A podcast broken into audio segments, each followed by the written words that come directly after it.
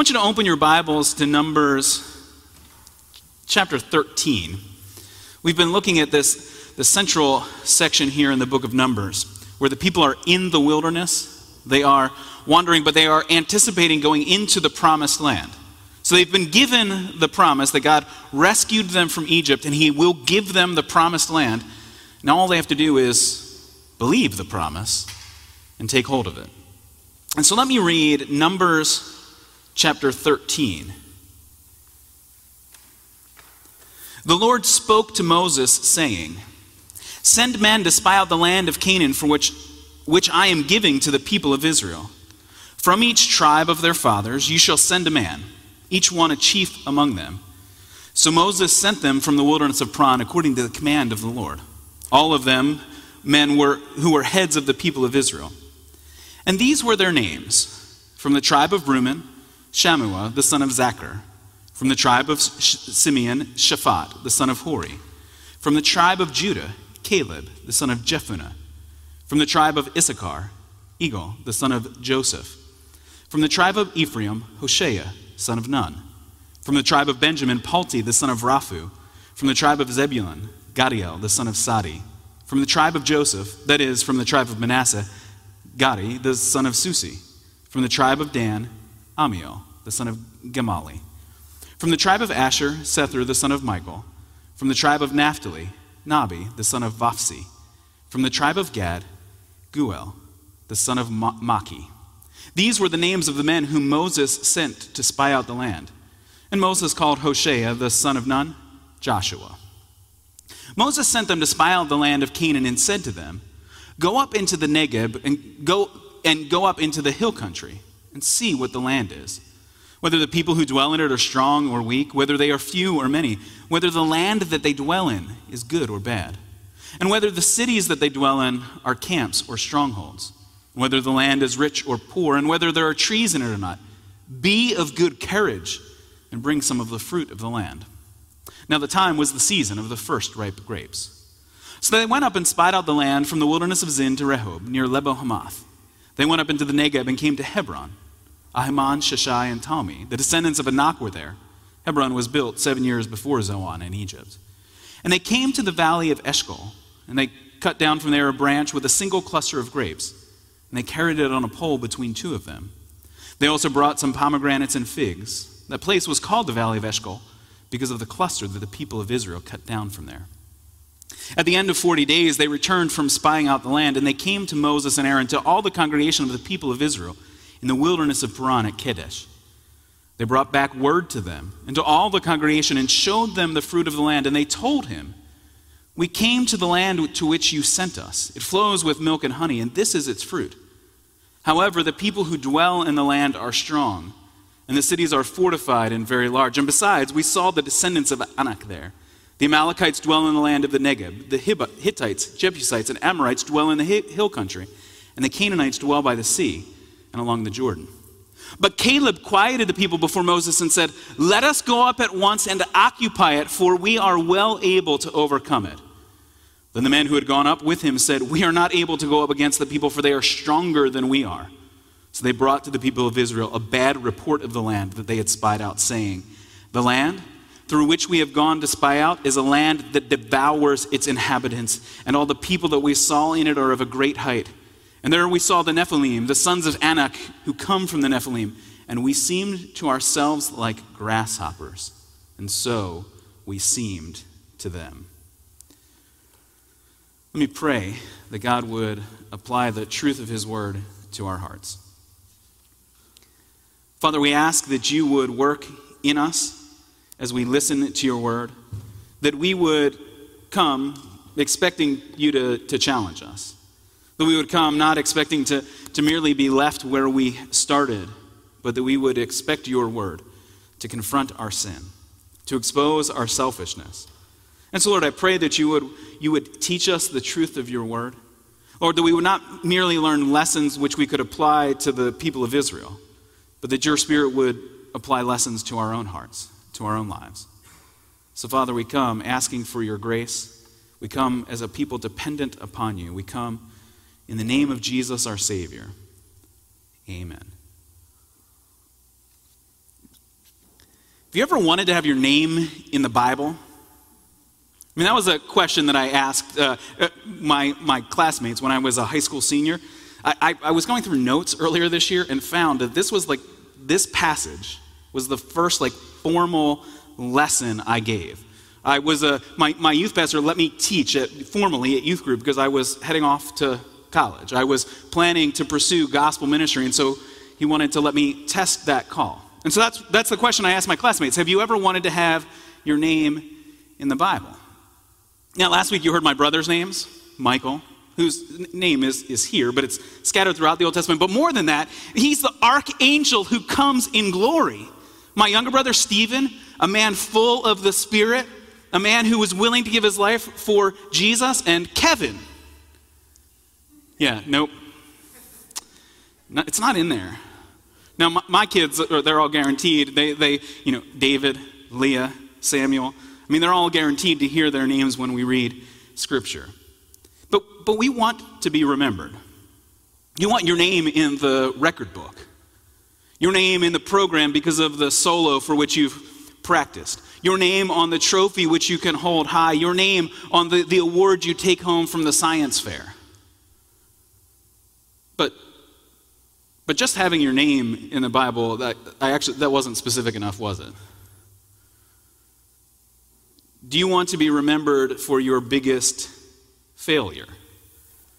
I mean, you heard me sort of stumble through these Hebrew names, but 10 of the 12 men whose names are listed won't make it past chapter 14. Now, I'm, I'm sort of giving away part of next week's sermon. There are only two, and and Caleb is the spokesman in our chapter who stands up and claims the promises of God. Because this passage sets before us the promise that God is giving to his people. It, it, it's there, right? Look back at verse 2. God decides to speak to Moses. And then in verse 2, he says, Send men to spy out the land of Canaan, which I am giving to the people of Israel. Do you hear the promise? The land is yours. Why? Because I am giving it to you. God has guaranteed this to them. And so this sh- should be the moment. These chapters in Numbers should be the triumphant moment in which, in which the Exodus reaches its climactic conclusion. God saved his people and gave them the promised land. Amen. And yet, and yet the list of names reminds us that, that not all of these men will be faithful. But even the list itself, remember, we call this book Numbers in English because the book starts with a list of names and how many numbers of people were in each clan. The reason that they counted was because they needed to know how many swords to make. They needed to know how big the army would be because the whole point of this was that God was leading his people into the promised land. So the very fact that, again, we have the list of names should be a reminder of the promise of God. God himself has promised to go with them. God is going before them in the, in the cloud. God is with them in the, in the tabernacle, and God has made a promise to his people. And so this scouting mission should, should really be pretty straightforward. Go and figure out what it looks like. Figure out what kind of land it is. Because there are memories of the land that go back to the time of Abraham. But the, the people are, are, are sending these men. Verse 16 says to, to spy out the land, to uncover what's there. There, verse 19, we're told that they're to find out if the land is good or bad. Is this the place? Do, do the promises of God ring true.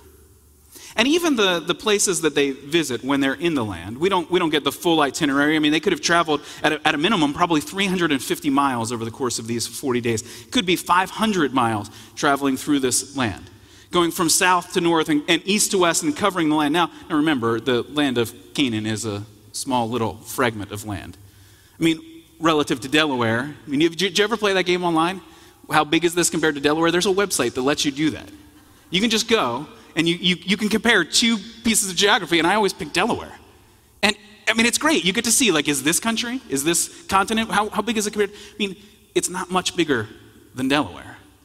But it's a journey on foot of 40 days as they're traveling through the land. And, and, and the places then that we get specifically mentioned are again meant to remind us of God's faithfulness, Look at verse 22. They went up into the Negev, so that's sort of the, the desert area to the south, and they came to Hebron. Now, Hebron is a place of great promise because it's connected to Abraham. If, you, if we were to flip back the, to the first book of Moses, to the very first book of the Bible, to the book of Genesis, that it was at Hebron that, that Moses came and settled. Uh, and it, it's actually there that God made uh, the, the promise of the land, that he reiterated this promise to Abraham. In, in Genesis 13, verse 14, we read that the, the Lord said to Abram, this was after Lot had separated from him. The Lord said to Abram, Lift up your eyes and look from the place where you are northward and southward and eastward and westward, for all the land that you see. I will give to you and your offspring forever. I will make your offspring as the dust of the earth, so that if one can count the dust of the earth, your offspring also could be counted. Arise, walk through the length and breadth of the land, for I will give it to you. So Abram moved his tent and came and settled by the oaks of Mamre, which are at Hebron. And he built an altar to the Lord. Hebron is the place where God reiterated this promise that this land belongs to you and your descendants forever. It's the promise of God. And, and remember, Abraham, Abraham didn't ever own land. Well, it, he did. Remember, what did he own? He owned a burial plot. And where did he buy this burial plot for his wife? In Hebron. And so the, the mention of Hebron is a reminder of the promise, and yet, yet what else do we find there? We find these descendants of Anak. We, we, we find the, the giants there in the land. And the valley of Eshcol, mentioned because of the, the, the great produce, this cluster of grapes cut down and taken back to the people. And so, what's the report that the spies bring back? They were sent to, to, check it out. And what do they come back and say? Well, immediately we realize that they are proving themselves faithless. Look at verse 27. It, it, it's subtle, but commentators point out that it's an unusual way to describe the land. Verse 27 We came to the land to which you sent us. Now, how had God introduced the land? The land which I have promised to give you. Uh, uh, throughout the, the books of Moses, the land is connected with the promise, but what do the, the, what do the, the, the ten spies say? Uh, Moses, we only did this because you made us do it. It's the land you sent us to.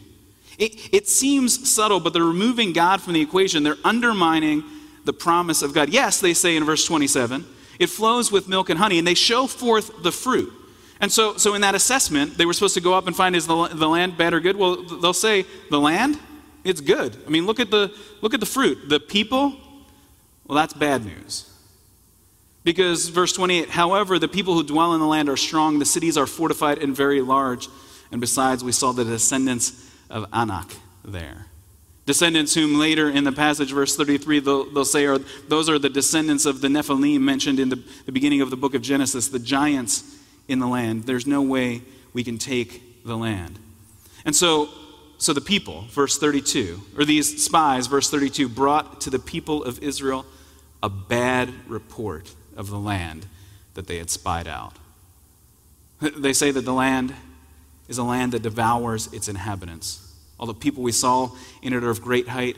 We saw the Nephilim, and so we seemed to them like grasshoppers. They began the report by hinting that God couldn't do it. They say it directly at the end it's impossible. The report is bad. Not merely, I mean, it doesn't mean it's a, a poorly filed report or an incomplete report. I mean, it, the, the language, when, when that word is used elsewhere in the Bible, is that the report that they bring is evil. That, that they come with negativity and strife and falsehood. The report is evil because they are evil. The spies are challenging the very promises of God. But look at verse 30. When the, the ten spies bring the report, but Caleb quieted the people before Moses and said, Let us go up at once and occupy it, for we are well able to overcome it. Thankfully, there is a minority report still to be given. there is a, another opinion, and this is the opinion that we were meant to anticipate at the very beginning. God has promised the land to his people, and if God goes before us, then let's go up at once. We just we were sent to spy. This was this was just our quick reconnaissance mission. The promise still stands. It, and actually, I mean, it, it doesn't matter how big the cities are. Yes, that was what we were tasked to do.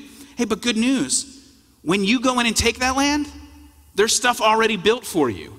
Like the work is, is partly done for you. I mean, because, because Caleb's, Caleb's words in verse 30 are, are, uh, are optimistic. Not that, he, not that he disagrees that, yes, we seemed like grasshoppers. It's that, well, it doesn't matter what we feel like. It doesn't matter what we look like. We have the very promises of God. And so, so a passage like Numbers 13 forces us to ask the question do you trust the promises of God? Do you believe the Word of God? Now, I don't mean empty platitudes that people give you when, when things are going poorly, and somebody says, well, you know, everything will be okay. And there are moments when, when we need that reassurance, and there are some moments if the problem is small enough, if you've scraped your knee and, and you just need a reassuring word, then, then that phrase could be true. But, it, but in the face of some of the challenges that, that, that, you, that confront you, just, just hearing the words, everything will be okay, well, you sure? Or when somebody offers you the platitude, well, you know, there, there you know there, there's, there's nothing to be bothered by here. See, Israel doubted God's promises. They doubted it daily because they, they wondered if God would provide for them daily. We've heard their grumblings in these chapters. They doubted God's promises because it's now been more than a year since we saw like a giant miracle like crossing the Red Sea. It had been centuries that they were in Egypt centuries since Abraham had been at Hebron. And so time and trouble lead them to question the promises of God. Now, you and I don't need centuries to get to that place of doubt. Maybe it is years for you of questioning God's goodness, of wondering how He could really be at work. Or for all of us, in these days and months of uncertainty, we question the very promises of God. We wonder does, does God even care? Does He notice? Is there any hope for us? See, but our hope rests not, not in a, an, earthly, an earthly land to which we will go. Because even the promise made to Abraham was a promise that was meant to point us beyond this small strip of dirt to a bigger promise. We can think of the way the author of Hebrews, and this is toward the very back of the Bible, this, this is describing the, the ministry of Jesus. And so in Hebrews chapter 11, we have a reminder of the promise made to Abraham. That Abraham was promised this, uh, numerous descendants, he was promised this land. And in Hebrews 11, verse 13, we read that, that all of these people who heard the promise died in faith, not having received the things promised, but having seen them and greeted them from afar, and having acknowledged that they were strangers and exiles on earth. See, even Abraham, who, who only owned the grave in which he was buried, could hold on to the promises of God. Why? Because Hebrews 11, verse 16 says, As it is, they desire a better country. That is a heavenly one. Abraham's hope was never in that, that piece of dirt in front of him, it was in the promise of God that God would be with him that God would dwell with him in the new heavens and new earth. And, and so, so Hebrews continues, therefore God is not ashamed to be called their God, for he has prepared for them a city. See, I can't, I can't tell you what's going to happen this week or next. I mean, you, you know, you got emails from me in consecutive days because I, I, as, thing, as things change during the course of, of a week, of how many people would be allowed to sit in this room together. I can't predict what's coming. I, I, don't know. And, and, you, have heard me talk about uh, Donald Grey Barnhouse, a pastor in the middle of the last century. He, he would, in order not to waste time on the weekly news, he got a daily newspaper, but he would wait until Friday and he would read them backwards. Because most of what's reported in Friday's newspaper tells you everything that you needed in the other in the, the other days. And so, so those pages can quickly be flipped through and, and, and added to the bottom of the birdcage. You don't really need to consume the news every single moment. And so maybe for some of us, that, that's what we need to do. We just need to set it aside. We need to turn it off. We need to, to shut it down. Because the, the promises that we're holding out for aren't promises for the, the, the, next moment, they are promises that, that stretch into eternity. And so when God says that you have a promised land, you and I can trust it no matter what happens. The despair or the elation that you feel when election results are reported might indicate that your trust is placed not in the kingdom of God. Your hope in, in, in what will be reported by the CDC. And, and I pray along with you for good news on that front. I'm not saying it's unimportant, I'm just saying there are bigger promises that you can stand on. The shaky promises the world gives you might crumble and fall, but there is certainty here. And so we can, can like Caleb, rise up and say, let's do it. Let's, let's, let's take the promise of God and let's believe it. Because no matter, no matter how tiny you feel, like a grasshopper about to be crushed, God is bigger than your enemies. God is bigger than your fears. And, and I know, I know some of you are thinking, okay, but, but this is part of the problem with Christians. You always just sort of brush aside the problems, like real life problems, and like, let's just talk about heaven.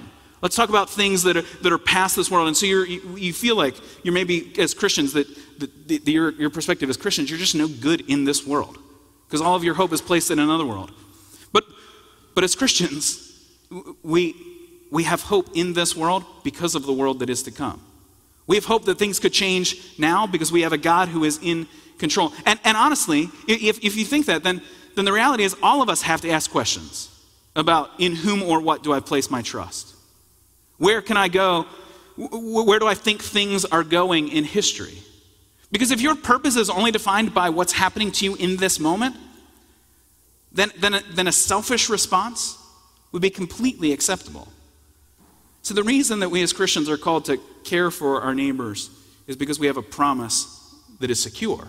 Because we have a God who is a God of all people. See, we can care about the things in this world because we hold firmly to the promises God has given to us. Peter describes it for us, for us as a living hope.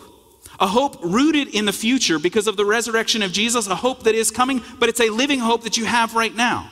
I, I read these words at, at a graveside this week. In 1 Peter 1, blessed be the God and Father of our Lord Jesus Christ. According to his great mercy, he has caused us to be born again to a living hope through the resurrection of Jesus Christ from the dead. You have a living hope now. Why? Because you have an inheritance that is imperish, imperishable, undefiled, and unfading, kept in heaven for you. See, the hope that we have in the future, this, the certainty of God's promises, changes our perspective now. I can't guarantee you tomorrow. But by putting your trust in Christ, you can have the guarantee of eternity. So we need to stop and hear the promises of God. That's why Sunday worship is so important to us. Because it reorients us to what is most true. The, the newspapers that, that, that, are scattered through our lives of, of all that happens, then we're reminded let's open the Word of God and let's find out what is true. Where are the promises of God? Because the book of Numbers proves to us that when we are faithless, when we are evil, God shows his love.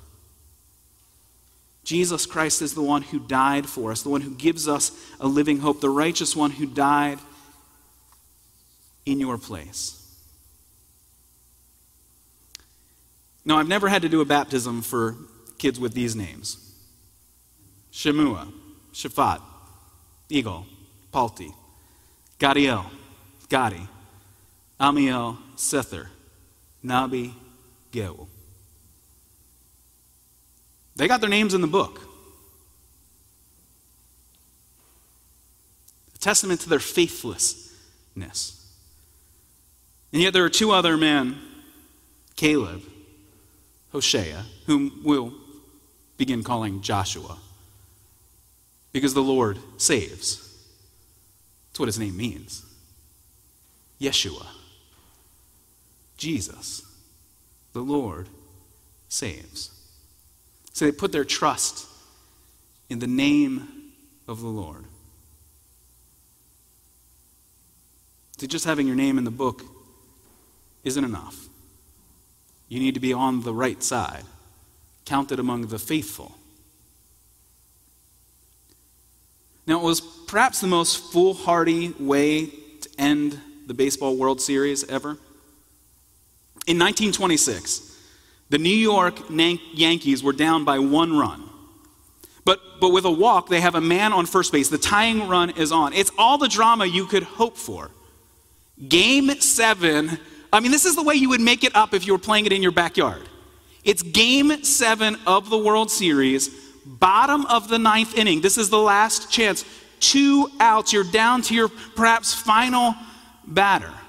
The tying run is now on base. And the base runner decides to take matters into his own hands and tries to steal second base. He, he, he's, a, he's a career 50, he gets thrown out 50% of the time. And you know, the, the modern statisticians would tell you that, that being on second, yes, it's an advantage, but it's not a big enough advantage to risk the very last out of the game. He, he, he's a runner who, who, who is very unlikely to make it. And the announcer calls the play. He says, One strike on Bob Meusel, going down to second. The game is over. He tried to steal second and is put out by the catcher. It's perhaps the worst way to hand a World Series to the other team. Okay, I mean, maybe bumbling a, like a really obvious error would be worse. Maybe it'd be better to stand and, and look at the third strike to end the baseball game. To be caught stealing second for the final out in a one run game in the World Series, and you know his name. I mean, I, am sure you know his name. Not because you, you are baseball fanatics who know the details of the 1926 World Series. I mean, if you have heard of the game of baseball, then you know this man's name Babe Ruth. Caught stealing to end the World Series. The Bambino, the Sultan of Swat, the Hall of Famer, a, a World Series champion. Yes, of course, he comes back the next two years and helps his team win the World Series. He, he, one of the most dominant players of all time. We remember his name, not for his greatest failure, but for his accomplishments. See, your hope and mine doesn't rest in our next at bat. Your hope rests in the grace of God. You don't need to pick yourself up from second and dust yourself off and wait through the off season. Now is the moment of salvation. Jesus, your Savior, has proven himself faithful. Because if your name or my name was on the list, if Kevin were in the Bible, it'd be in a place like Numbers 13, listed among the faithless. But we worship a risen Savior.